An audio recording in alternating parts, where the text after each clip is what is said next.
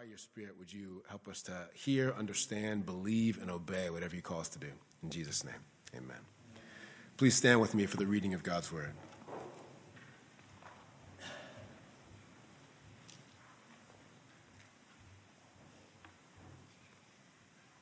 Psalm eight. O Lord, our Lord, how majestic is your name in all the earth. You have set your glory above the heavens. Out of the mouth of babies and infants, you have established strength because of your foes, to still the enemy and the avenger. When I look at your heavens, the work of your fingers, the moon and the stars which you have set in place, what is man that you are mindful of him, and the son of man that you care for him? Yet you have made him a little lower than the heavenly beings, and crowned him with glory and honor. You have given him dominion over the works of your hands. You have put all things under his feet, all sheep and oxen, and also the beasts of the field, the birds of the heavens and the fish of the sea, whatever passes along the paths of the seas. O Lord, our Lord, how majestic is your name in all the earth. This is the word of God. Thanks be to God.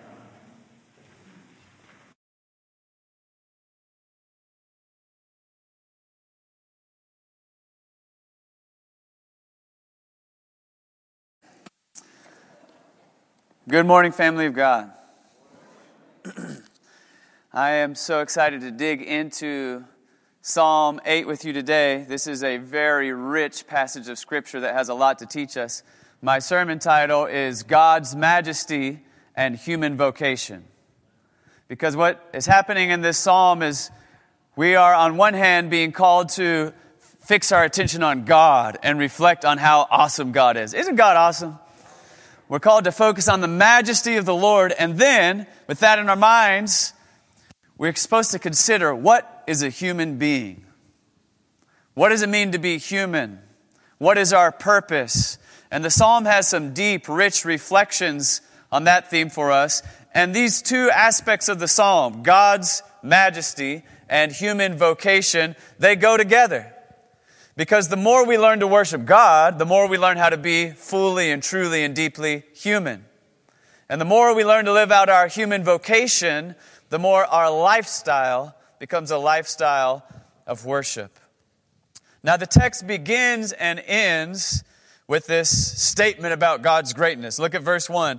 O Lord, our Lord, how majestic is your name in all the earth. And then again, the text ends in verse nine. O Lord, our Lord, how majestic is your name in all the earth. That's the phrase that frames this psalm and everything we should think about it. So let's say it together. Repeat after me. O Lord, our Lord, how majestic is your name in all the earth.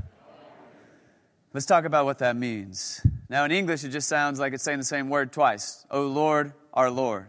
But these are two different Hebrew words. The first one is the word that we can render Yahweh or Jehovah. Everybody say Yahweh.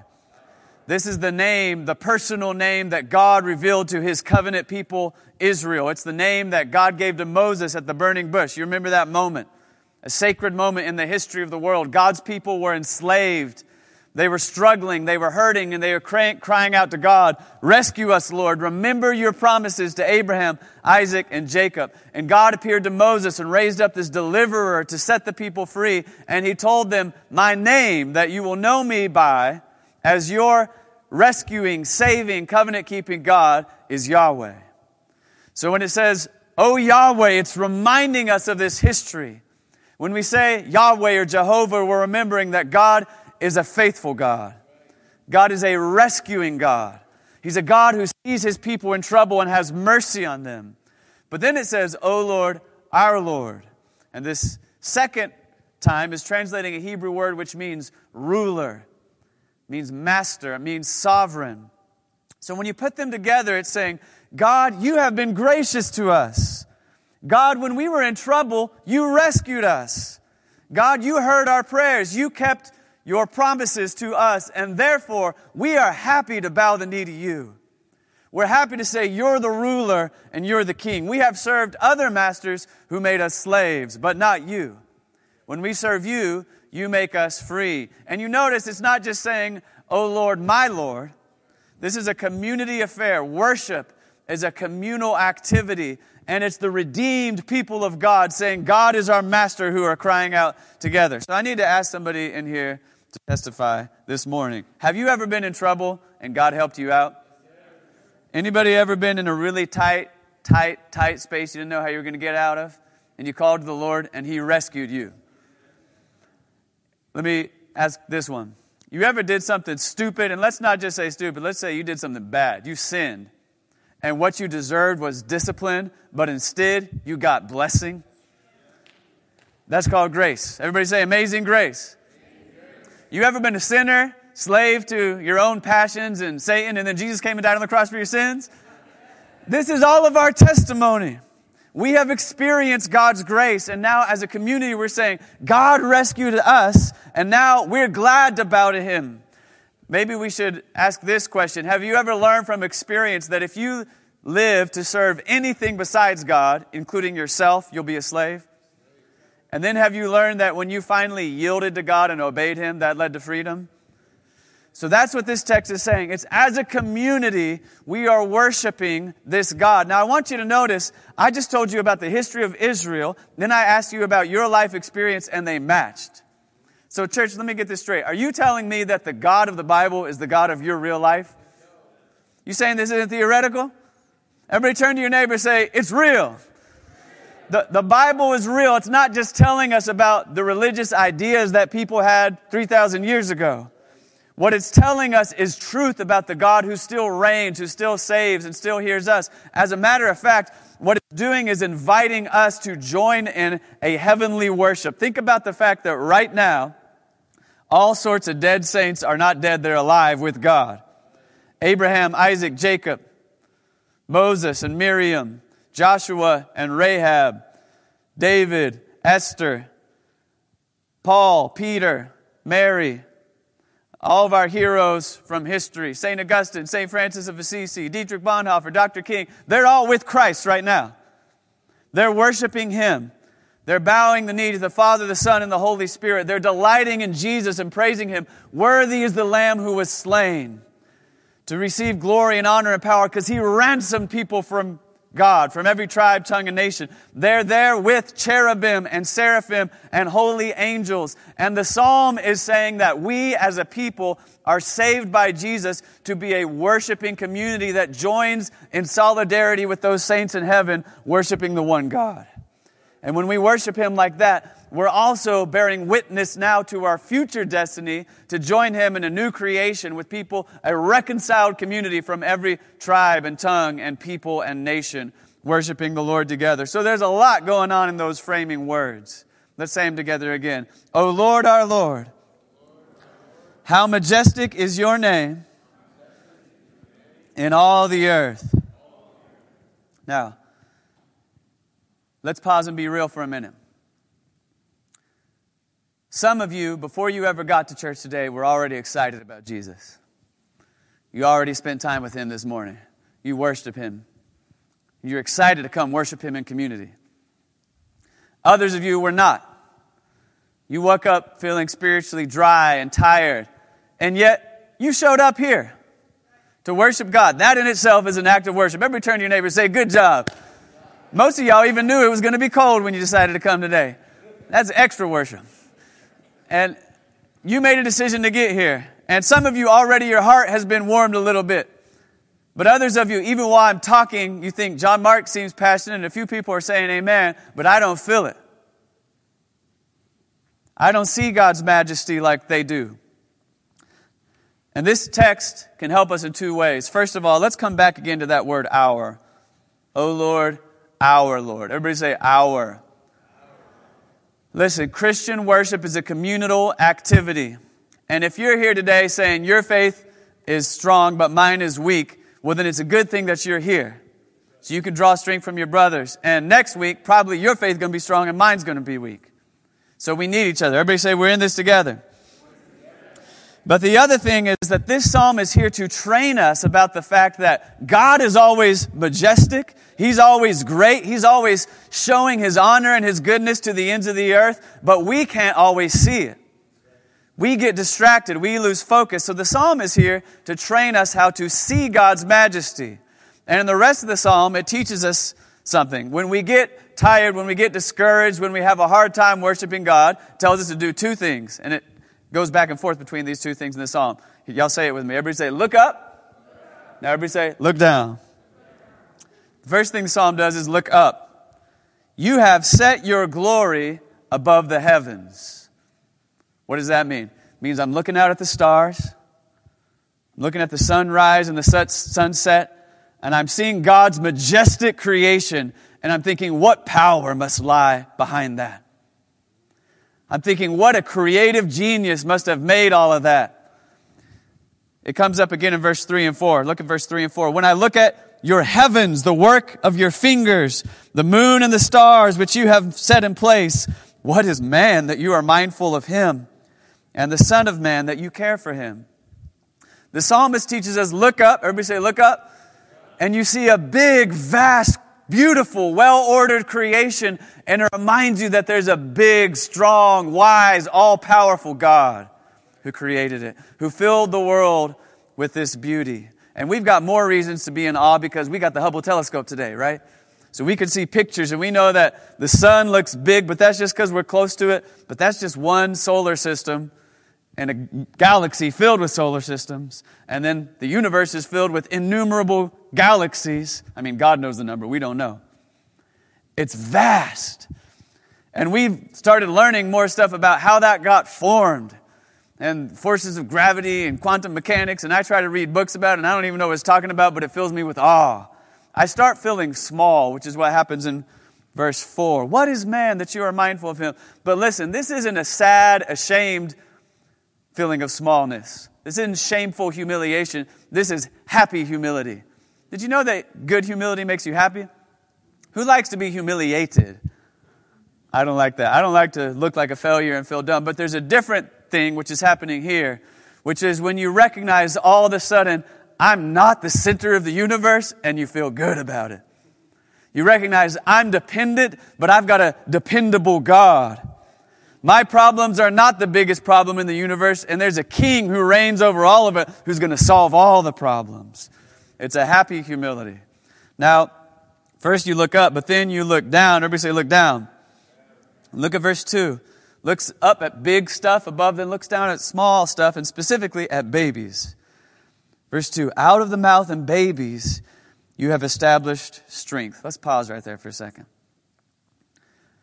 I want to tell you about something that I found cool this week because I've been meditating on this psalm this week. At community group, we were reflecting on Pastor Chauncey's sermon from last week. And you, if you went to community group, you know that the first question we were asked to reflect on is, what works of God cause you to marvel? What makes you feel amazed at God? You remember that question? If not, it's all right. Go to community group this week. It's a great question. And as we started to reflect on that question, the first two people to talk in my group were Ashley Abear and Candace Hart, my wife. And they both talked about the sunrise. And they told stories about feeling overwhelmed and stressed by all the problems around them and then going outside and seeing a beautiful sunrise. It was beautiful. It lifted their spirits. And then they thought about the God who reigns over sun and moon and stars, and they felt peace. It lifted them out of their troubles. And then the next two people to talk were Victoria Gaskins and Reza Samkutty. And they both talked about their babies. They talked about giving birth and then looking at their child and seeing this fragile, vulnerable, and yet beautiful life filled with so many possibilities and thought, God made this. This is a miracle, and how they look at their children are moved to worship. What they were saying is their own experience is looking up and then looking down and being moved at the majesty of the God who created the world and reigns over it. So the God of the Bible is the God of real life. You hear what I'm saying? Everybody say, look up, look down. But we need to finish verse two because there's something interesting happening here. Out of the mouths of babies and infants, you have established strength because of your foes, to still the enemy and the avenger. What is that talking about? It's kind of a confusing little verse, isn't it? Here's, here's what's clear. In this verse, there are enemies. There are bad guys. Question, are there bad guys in the world today? Is there evil in the world? Are there people that are willing to trample the poor, to dishonor the dignity of God's image bearers? Yeah, the Bible is real. The God of the Bible is the God of real life. There is evil in the world. But what it says here is God has established strength to overcome the power of evil. And it says that God does it through babies? What's that mean? Here's what it means. You look up and you see the majesty and beauty of God and you think about His power. But if you really want to know God's power, look down. And what you'll see is that we serve a redeeming, rescuing God who loves to take small, weak people and do big, powerful things through them, like babies. God does this throughout history. Paul talks about it in First Corinthians chapter one. You remember the passage? He's talking to a group of Christians and he wants to encourage them, but he doesn't flatter them. He encourages them by teaching them happy humility. Listen to First Corinthians one, starting in verse twenty-six. He said, "For consider your calling, brothers. Not many of you were wise according to worldly standards." How would you like it if I came in here and started encouraging you that way? Look around, you aren't that smart. That's basically what Paul's saying. "Not many of you were wise according to worldly standards. Not many were powerful. Not many were of noble birth." He didn't say nobody. God saves rich people too. Isn't God awesome? He can save everybody. He says, "But God chose what is foolish in the world to shame the wise. God chose what is weak in the world to shame the strong. God chose what is low and despised in the world, even things that are not, to bring to nothing things that are, so that no human being might boast in the presence of God." It's saying God wants us to know that the power is His. So God likes to take little, apparently weak people in order to do big, really powerful things. And if you study the history of the Bible or the history of the church, or just look around the world today, this is happening all over the place. Of course, the center of it was a certain little baby through whom God established strength to overcome evil. Y'all know His name. What's His name? Jesus. God defeats the power of evil ultimately not through the power of the sword or the tank, but the manger and the cross. Isn't that just like God? And then as we read through the history of the world, God takes a few fishermen and uses them to turn the Roman Empire upside down. I mean, last week, M L K Day was on our minds last Sunday, and Chauncey, I heard, was singing and going off on fire here, and I was at Ebenezer Baptist Church, and we were celebrating the legacy of the civil rights movement and what God did. But think about this. How did it start?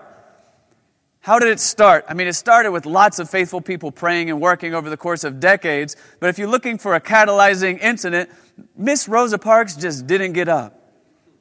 She wasn't rich. She wasn't famous. She wasn't a pastor. She just refused to give up as a witness to human dignity, and look what God did.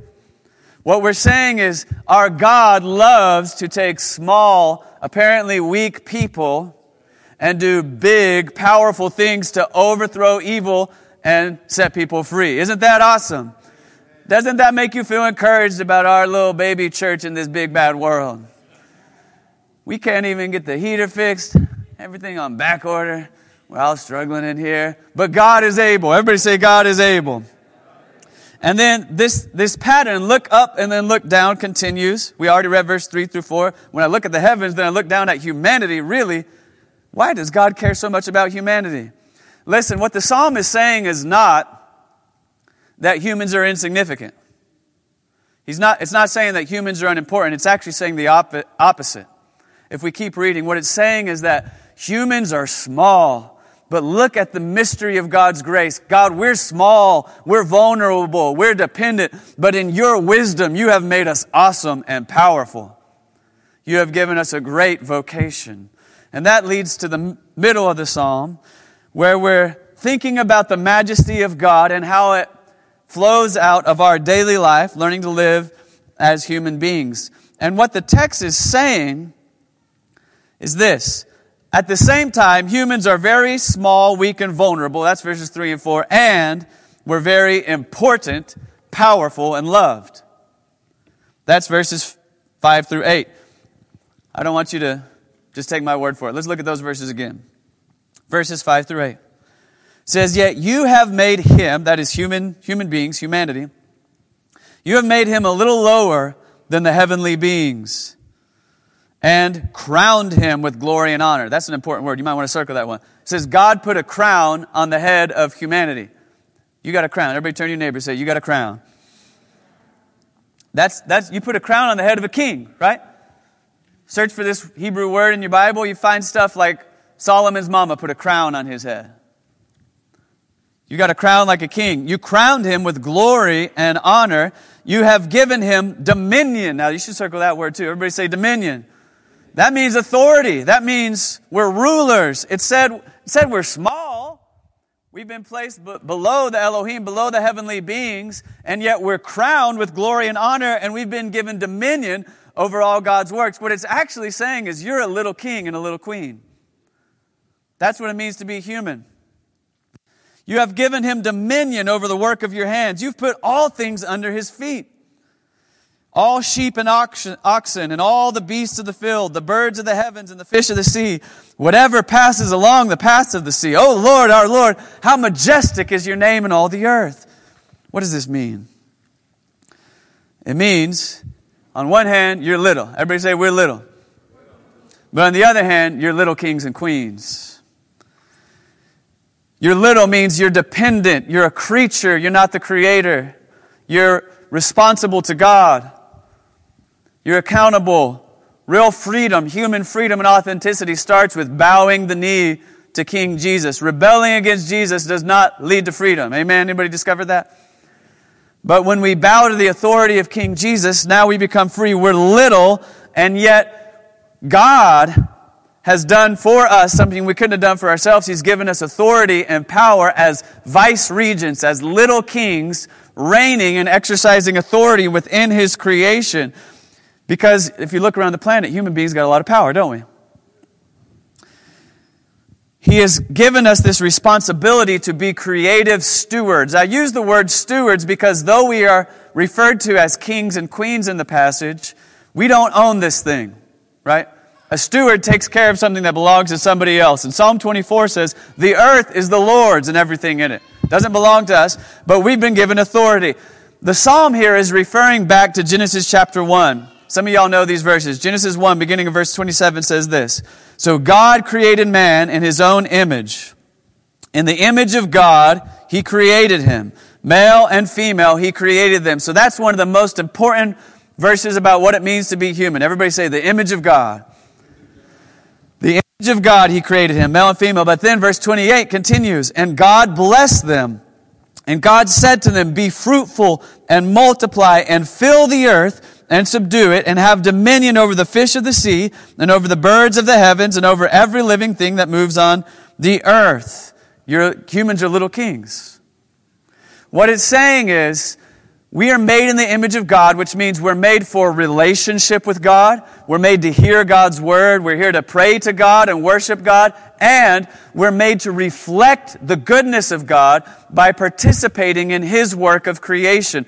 Remember, if you haven't read in a while, what happens in the first part of Genesis one is God creates the world, but it's covered with darkness and chaos. And then God in his wisdom moves into that chaos and starts cultivating order and beauty and filling the world with his life. And now we're called to be sub-creators or co-creators who exercise our God-given power and authority, our human potential, to fill the world with peace, with life, and with beauty.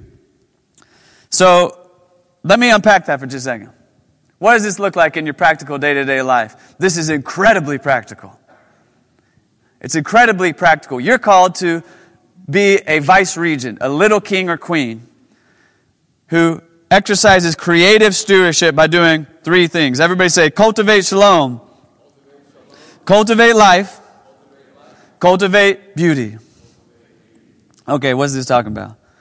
We cultivate shalom in the midst of chaos. That's what God did when he was creating the world in Genesis one. How, how do you do that in day-to-day life? Let me just give you some examples. Sweeping the floor. Those of you that do not have small children do not know how much you do not have to sweep. Those of you with toddlers know, right?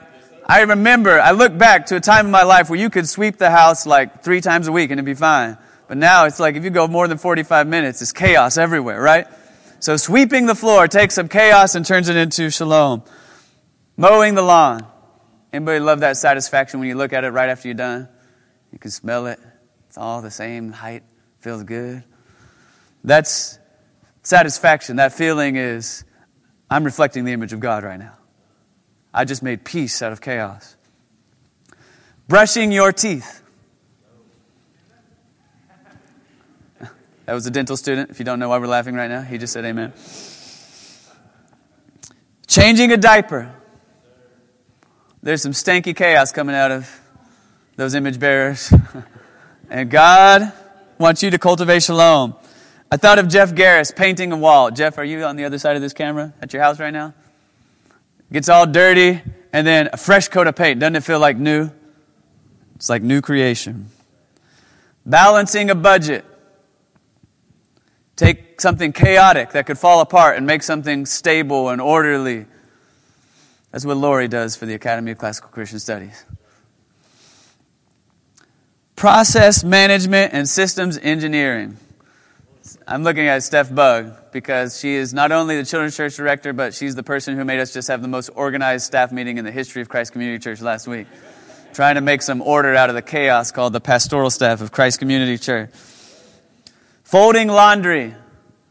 I'm, I'm mentioning small things right now because what I'm trying to get you to see is that your vice regency, your dignity as an image bearer is about making peace out of chaos in all kinds of little ways and big ways. I think it was Elizabeth Elliot who said, we express the image of God every time we run a bre- brush through a tangled bit of hair. We're moving that from chaos to order. Isn't that a nice picture? When you understand that, you start to think about the fact that like all those little things add up to a lot. As a matter of fact, some of you will remember, uh, we Christ Community Church owns a little community center up on twenty-fifth and Broadway. And we that's where Hilltop Clinic is. That's where our pastoral offices are. We've had lots of stuff there. We had people living there for a while. All kinds of stuff has happened there. But when we first bought that building, we bought it from a plumbing company. And it took us a while to get around to painting. So for a long time, when you walked in to go to a pastoral office, there was a huge life-size picture of a painting in the in the entryway. I mean, excuse me, painting of a plumber in the entryway. Actually, it was more than life-size. This was like an eight-foot plumber. And it said, when you walked in, the plumber protects the health of the nation. Every time you walked into our offices. And I don't know how many people walked in and said, y'all should just change that to Jesus. Jesus protects the health of the nation. That was the joke everybody made. But the more I walked into that room, the more I thought, that is true. And I thank God for doctors and I thank God for nurses. I love medical professionals. But if you think about it, plumbers and the people who designed that have contributed more to the health and well-being of humanity even than our doctors and nurses. That's true. And what we're saying is small things can make a big difference, which means if you're cultivating peace on the earth, that always has dignity. You understand what I'm saying? That's why, speaking of M L K Day, that's why Doctor King said it so well when he said, if it falls to your lot to be a street sweeper, some of y'all know this quote, sweep streets like Michelangelo painted pictures, like Shakespeare wrote poetry, like Beethoven composed music. Sweep streets so well that all the host of heaven and earth will have to pause and say, here lived a great street sweeper. He did his job well. That's an important principle about life. Now, I've been talking about some small things, but this also scales up. Listen, friends, if you share the gospel with a neighbor, you, you can be the instrument that God uses to help a person have peace with God in a way that satisfies their soul for eternity. Isn't that awesome? If you listen to a friend who is sharing their burden, you can help them find peace in their souls. If you pray with somebody who's having a hard time, you can bring peace into their life. If you do advocacy work to stand up to somebody who's being oppressed and you're working to bring justice into the world so that the vulnerable can flourish, that's bringing shalom in a world full of chaos. If you encourage somebody who's downhearted and you don't know it, but they're hurting, they're falling into despair, and they might do something destructive in their life, but you're there to encourage them and to be a friend, that's bringing shalom into a world marked by chaos. This is every aspect of our human lives, in small ways and in big ways. Do you hear what I'm saying? What it's saying is, God has given you power to be peacemakers. Everybody turn to your neighbor and say, you're going to have to use discernment. Either you're a little king or you're a little queen. You got to pick which for your neighbor. Say it. Tell them right now. They need to hear it. Some of y'all got confused. I just mean, just like if it's a woman, say you're a little queen. You got it? The thing is, you've been given authority. You've been given authority, and I want you to hear this. The work that we usually think of as spiritual is important, but also the work we usually think of as mundane or secular is important. And we can even go a little further and say, when we learn to think this way, when we're transformed by the renewal of our mind so that we're walking with faith and love and even the small things, the work we're used to thinking of as secular is spiritual. You hear what I'm saying? It can become sacred. Now, I don't have time to unpack in the same way the other two points that I said, but let's just talk about them briefly. I said cultivating shalom, cultivating life, cultivating beauty. You, you exercise this dominion by cultivating life in a world marked by death. How do you do it? By preparing a meal to feed somebody. You do it by putting a Band-Aid and Neosporin on a child's cut. Think of how many people have died from infections in the history of the world. But you could save a life. First aid. We prayed for the medical personnel a little while ago. I know it's been stressful for y'all, but every time you start that I V or give that vaccine or whatever it is that you're doing, you're exercising dominion. You're expressing your identity as one who bears the image of God by cultivating life. Or a big way, like start a medical clinic to serve an under-resourced community, that work that Clarissa and Reed and others are doing every day. Again, we could talk about cultivating life in the midst of death by all the work that you're doing, serving in schools or serving in small ways. I mean, it breaks my heart every time I think about the fact that there's zip codes in South Oklahoma City and Northeast Oklahoma City where the life expectancy is seventeen years shorter than zip codes in Northwest Oklahoma City.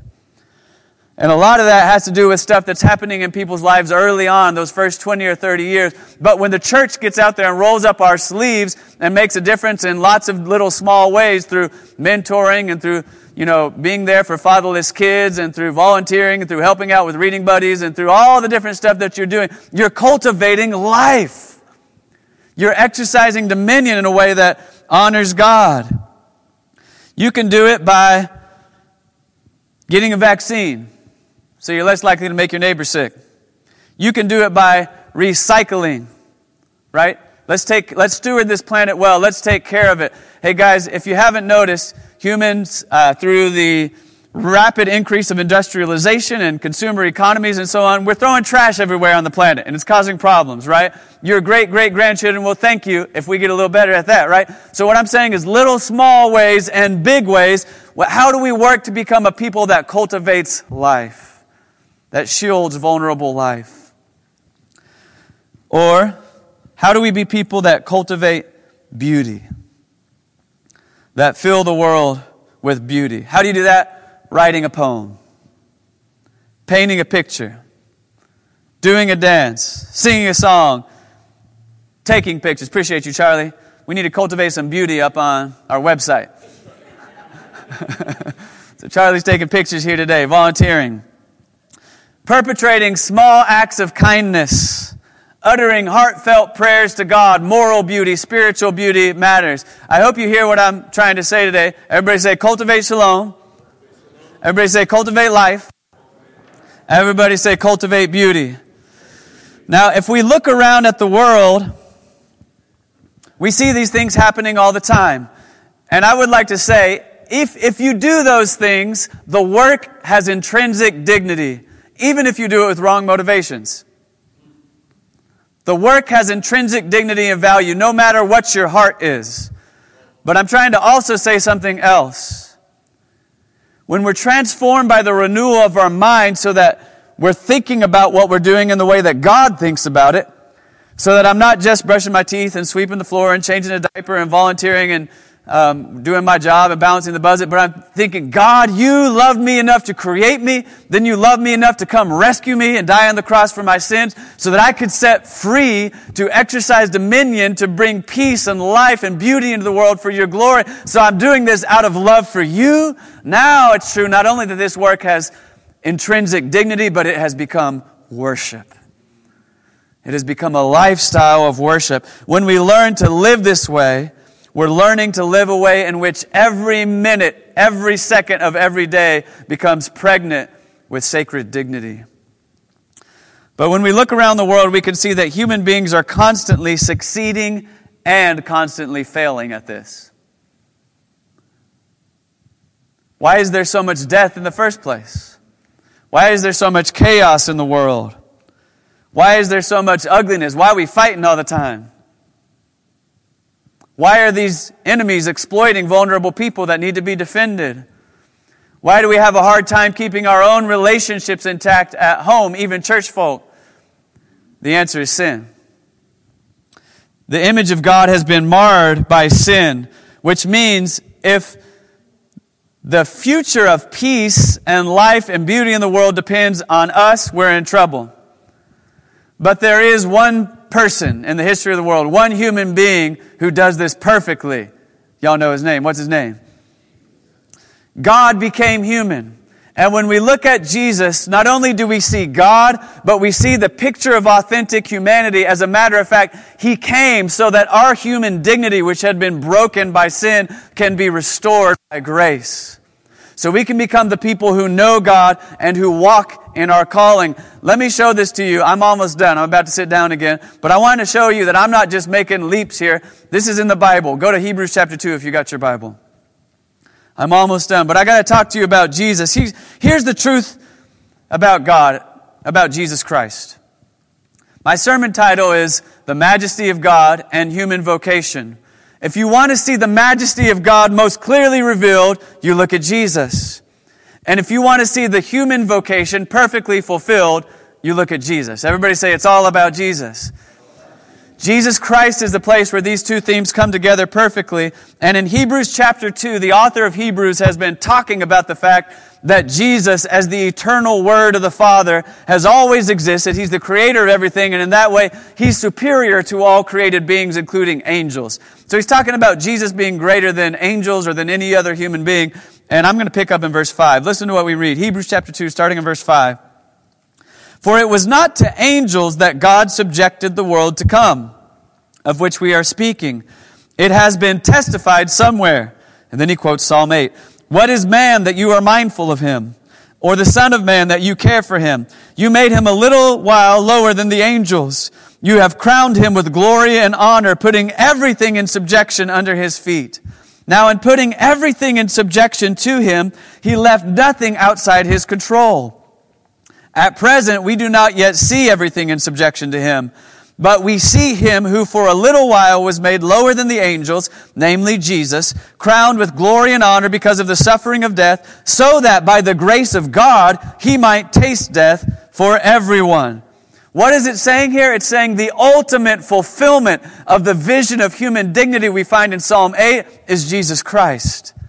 He, the eternal Son of God, became small. He became low. For a little while, the one who created the angels became lower than the angels. He humbled himself, clothed himself like a servant. He was obedient to death, even death on the cross. But because of that, God has exalted him as king. And it says right here, on one hand, God has already put everything under the feet of Jesus. That's what Jesus says in the Great Commission. All authority has been given to me. But on the other hand, we're waiting for the consummation of the kingdom of God, when all things, including death itself, will be defeated by the victorious King Jesus. And the point here is that if we were waiting for human beings to faithfully fulfill this stewardship to bring peace and life to the world, we would be in big trouble except for Jesus. But because Jesus has come, now all of us can get hooked up to Jesus Christ by faith. And if you trusted Jesus, you're in Christ. Now God's new creation has already come. The image of God is being restored in you. Your vocation is being healed right now, so that even as we wait for King Jesus to drive out all the death and the pain and the ugliness and chaos forever, when he comes back, we bear witness to that future hope by living today with this sacred dignity that by faith in Jesus Christ, knowing I'm forgiven and loved by God, every day we as a community can walk forward caring for vulnerable people, bringing God's peace to places of chaos and pain, cultivating vulnerable life in the midst of death, proclaiming the victory of King Jesus. And all the while we're singing, everybody repeat after me, "O Lord, our Lord, how majestic is your name in all the earth." That's what it means to be human. Means we learn to live like that all day, every day. And when we fail, we remember the grace of Jesus Christ and stand back up again. We're going to remind ourselves of that truth now as we come to take the Lord's Supper. Would you bow your heads with me? I want to say a prayer for us. Our Father God, we thank you for the truth of your word. We thank you for Jesus, your Son, who not only showed us your goodness and majesty, but also showed us what it means to be human. We thank you especially for the cross of Christ. God, we want to use the power that you've given us as human beings not to curse, but to bless. Not to destroy life, but to give life and sustain life. Not to bring chaos into our own lives or to other people, but to bring peace. So would you cleanse us? Would you forgive us? Would you fill us with your Holy Spirit? And Lord, I pray that we would be a people that consciously embrace and internalize this vocation that you've given us to be little kings and little queens, so that we can live in such a way that every moment and every day becomes an act of sacred worship. We pray it in Jesus' name. Amen.